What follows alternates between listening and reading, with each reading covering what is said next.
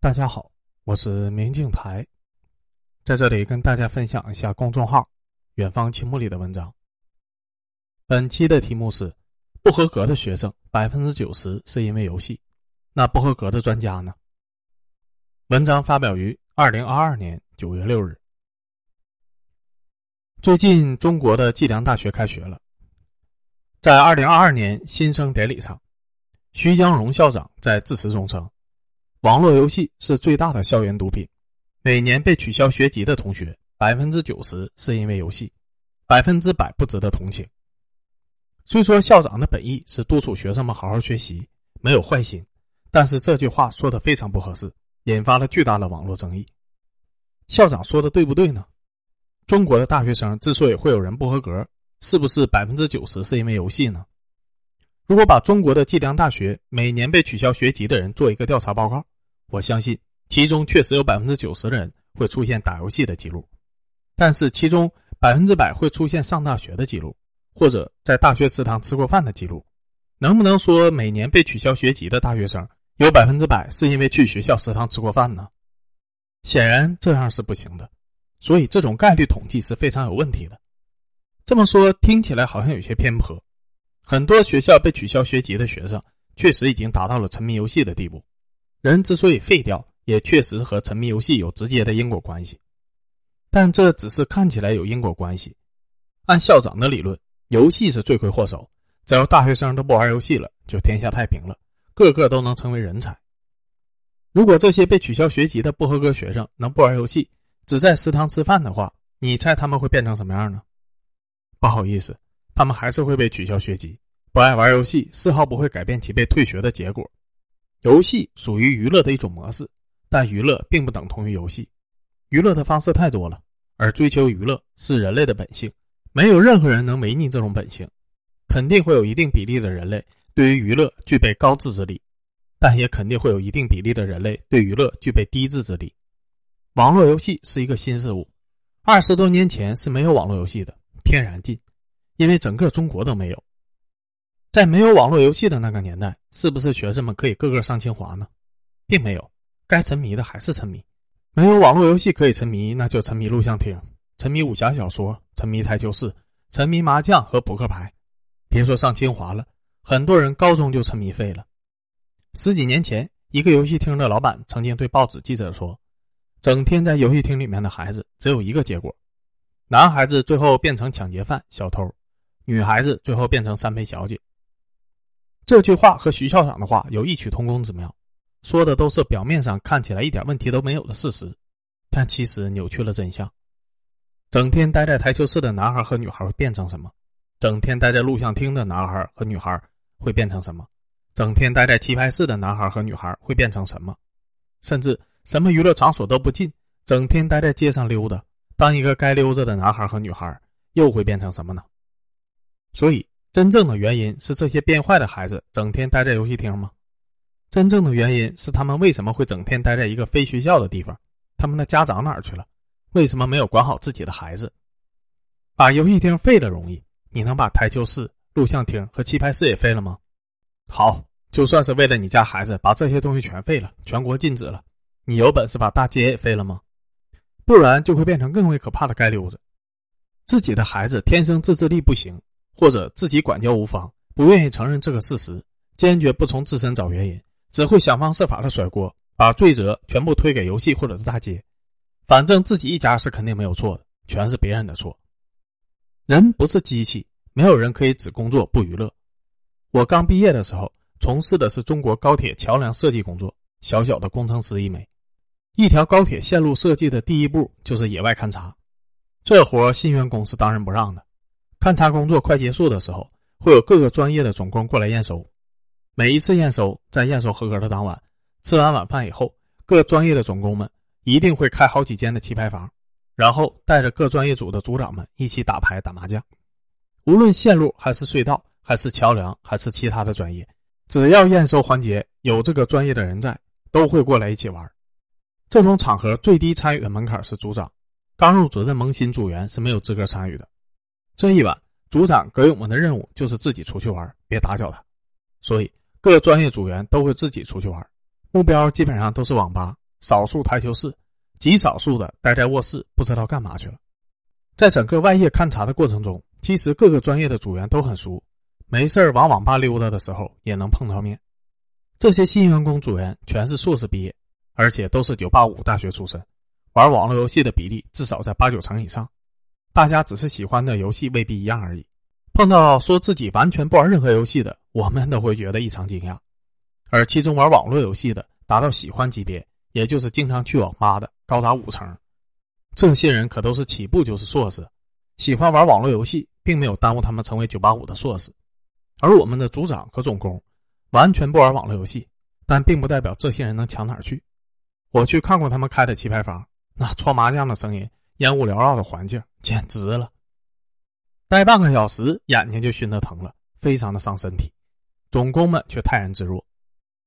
我们去网吧玩的，平时九点、十点也都回宾馆了。因为第二天早上还要去野外，回来晚了，组长要找你谈话的。碰到这种验收的节点，没有人管，一般晚上十二点、一点也就回来了。但是这些总工们会一直穿麻到第二天凌晨，不天亮都不收手，玩到十二点可以说是娱乐，玩一夜那真的是沉迷了。而总工们的日常沉迷，能十二点退出，回房间休息的人很少很少。我们一个项目一般要待一个多月，而总工们一个人要负责 N 个项目。多个项目不停的跑，出差的频次远大于新员工。换句话说，这群总工们是在不断的打牌熬夜，只不过他们在不断的换地方打牌而已。但这些总工们都很厉害，没碰到不厉害的。不过，如果有不合格的总工，他呢九张九可能是一个喜欢玩麻将的人，因为人人都在玩。但是你不能说他不合格，就是因为玩麻将。总工们喜欢玩麻将，对于我们这些新员工有什么启发呢？我曾经问过我们桥梁专业的总工：“你们为什么那么喜欢熬夜打麻将啊？很伤身呢。”我们的桥梁总工很正经的告诉我：“他们不是在打麻将，是在社交。熬夜打麻将属于工作的一部分。他们为了院里面，其实牺牲是很大的。作为新员工，我当时醍醐灌顶，肃然起敬。刚结婚那会儿，我每次在家里玩游戏，老婆都很不爽，然后我就会告诉她，我并不是在玩游戏，而是在社交。”这是拓展我人脉的一种方式。我为了家里牺牲很大，这句话追根溯源，是当初我们的桥梁专业的总工教我的。所以说，其实玩不玩网络游戏和是否成才没有什么关系，玩不玩麻将和是否成才其实也没什么关系。小孩子自制力低，成年以后自制力逐渐的增强，工作后事务繁多，对游戏的欲望再度的大幅下降。所以，小孩子确实不能玩游戏。但责任并不在于游戏，而在于小孩子的自制力。我本人从小就玩游戏，对于各年龄段对游戏的自制力深有体会。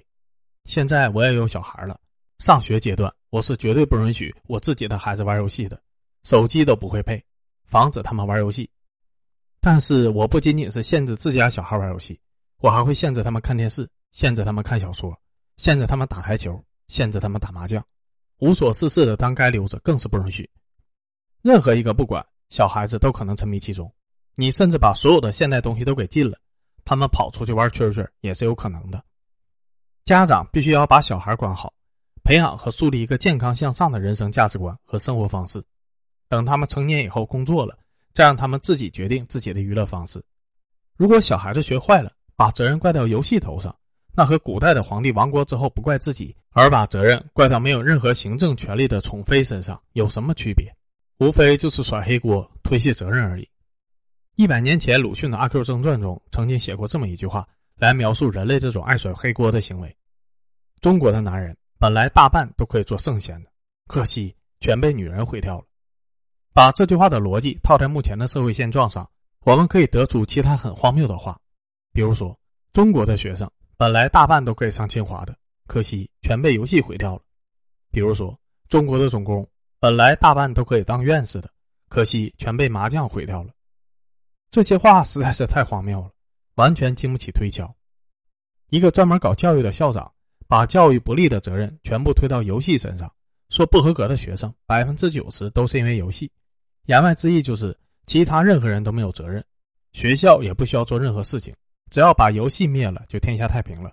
所有的学生立马会成为天天去图书馆苦读的好孩子。从此和人类的娱乐方式彻底绝缘，是不是太天真了点呢？这就是一个大学校长对于教育的认知吗？